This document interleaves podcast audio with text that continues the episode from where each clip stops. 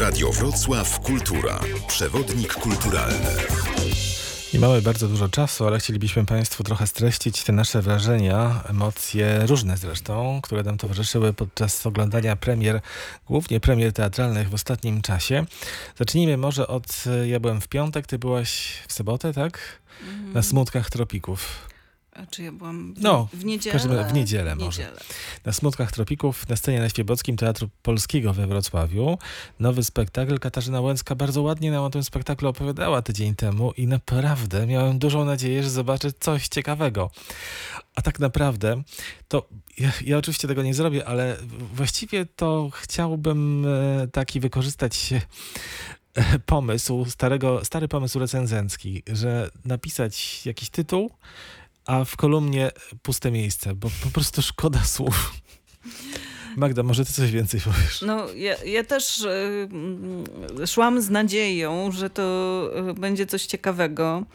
E, I szczerze mówiąc, y, nie wiem, czy da się z tego coś ciekawego, z tego ten tekst jest ciekawy jako forma publicystyki, ale takiej czystej publicystyki, y, y, do której trzeba naprawdę dużego talentu inscenizacyjnego, reżyserskiego, ale też umiejętności prowadzenia aktorów, który, która była największą y, wadą tego spektaklu, ten brak umiejętności prowadzenia aktorów, żeby coś wykrzesać. słowo na, na temat tekstu. Mnie się to po prostu przedziwnie słuchało. Ja nie, wiedzie, nie, nie zdawałem sobie sprawy, że takie teksty, ja nie znałem tego tekstu wcześniej, Tekst zdobywają Mateusza Pakuły. gdyńską nagrodę dramaturgiczną. Bo wiesz co, bo to jest tak, że, że często w lekturze taki tekst, takiej lekturze, kiedy siedzisz e, nad tym tekstem sam, on może ciekawie e, wyglądać jako taka mm, parareporterska em, metoda, nie wiem, diagnozowania jakichś bolączek e, e, współczesnych e, pokoleń młodych ludzi. E, Gdybym przeczytała reportaż na ten temat, byłabym zainteresowana. E, myślę, że w takiej cichej lekturze byłabym też zainteresowana po prostu formą takiej satyry na, na współczesnych młodych podróżników. Tyle, że te wszystkie formy satyry oparte na takim e, dużym dystansie do bohatera, mm, one się bardzo, e, e, znaczy czasami się dobrze sprawdzają, ale to naprawdę trzeba dużego talentu reżyserskiego, żeby one się sprawdziły w formie scenicznej, ponieważ no, e, ten bohater przedstawiony w tak krzywym zwierciadle nie pozostawia nic albo prawie nic na swoją obronę.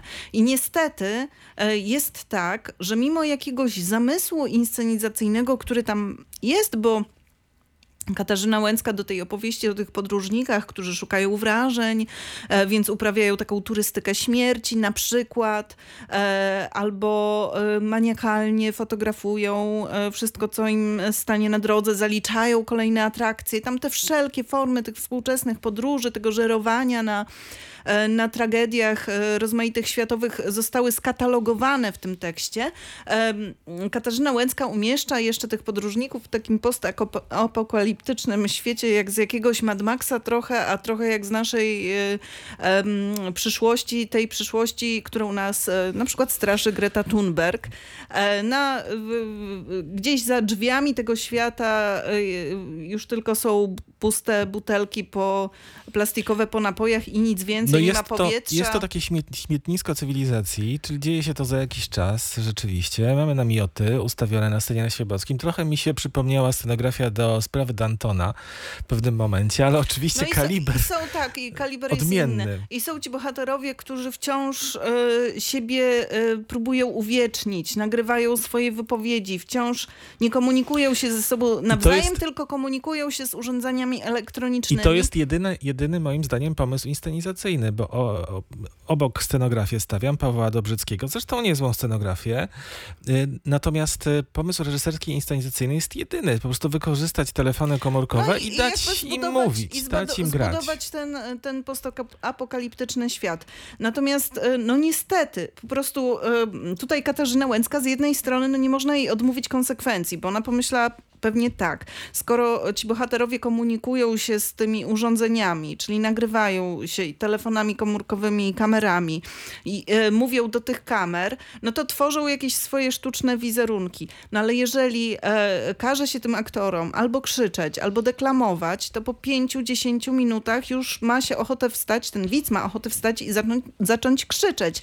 No dajcie wreszcie jakiś, e, przełamcie tę formę, pokażcie coś od siebie, dajcie jakieś pęknięcie, a tam właściwie no poza takimi wokalizami interesującymi skądinąd e, Ewy Niemotko, absolwentki... ale skąd, po co Ale te nie wiadomo wokalizy, po co no? one są. To, Bałkańskie to, to jakieś ma, wokalizy ma, gdzieś ma, wciśnięte w te- Ale ja mówię, że e, poczekaj, ale ja ich nie, nie chwalę. One same w sobie są, nie chwalę ich jako zabiegu, same w sobie są, brzmią No Ewa interesująco. Niemotko ma dobry głos, no Ma tak. dobry głos, natomiast to jest jedyny, e, jedyne przełamanie tej formy. Tam nie ma żadnego pęknięcia w tych postaciach.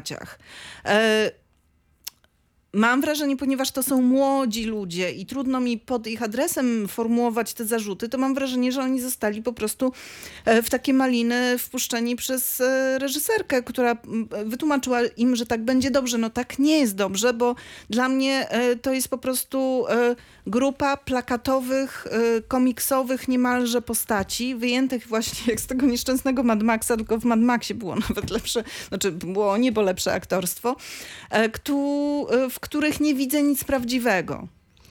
Dobrze, to teraz zagramy krótko. W skali od 0 do 6. Dwa.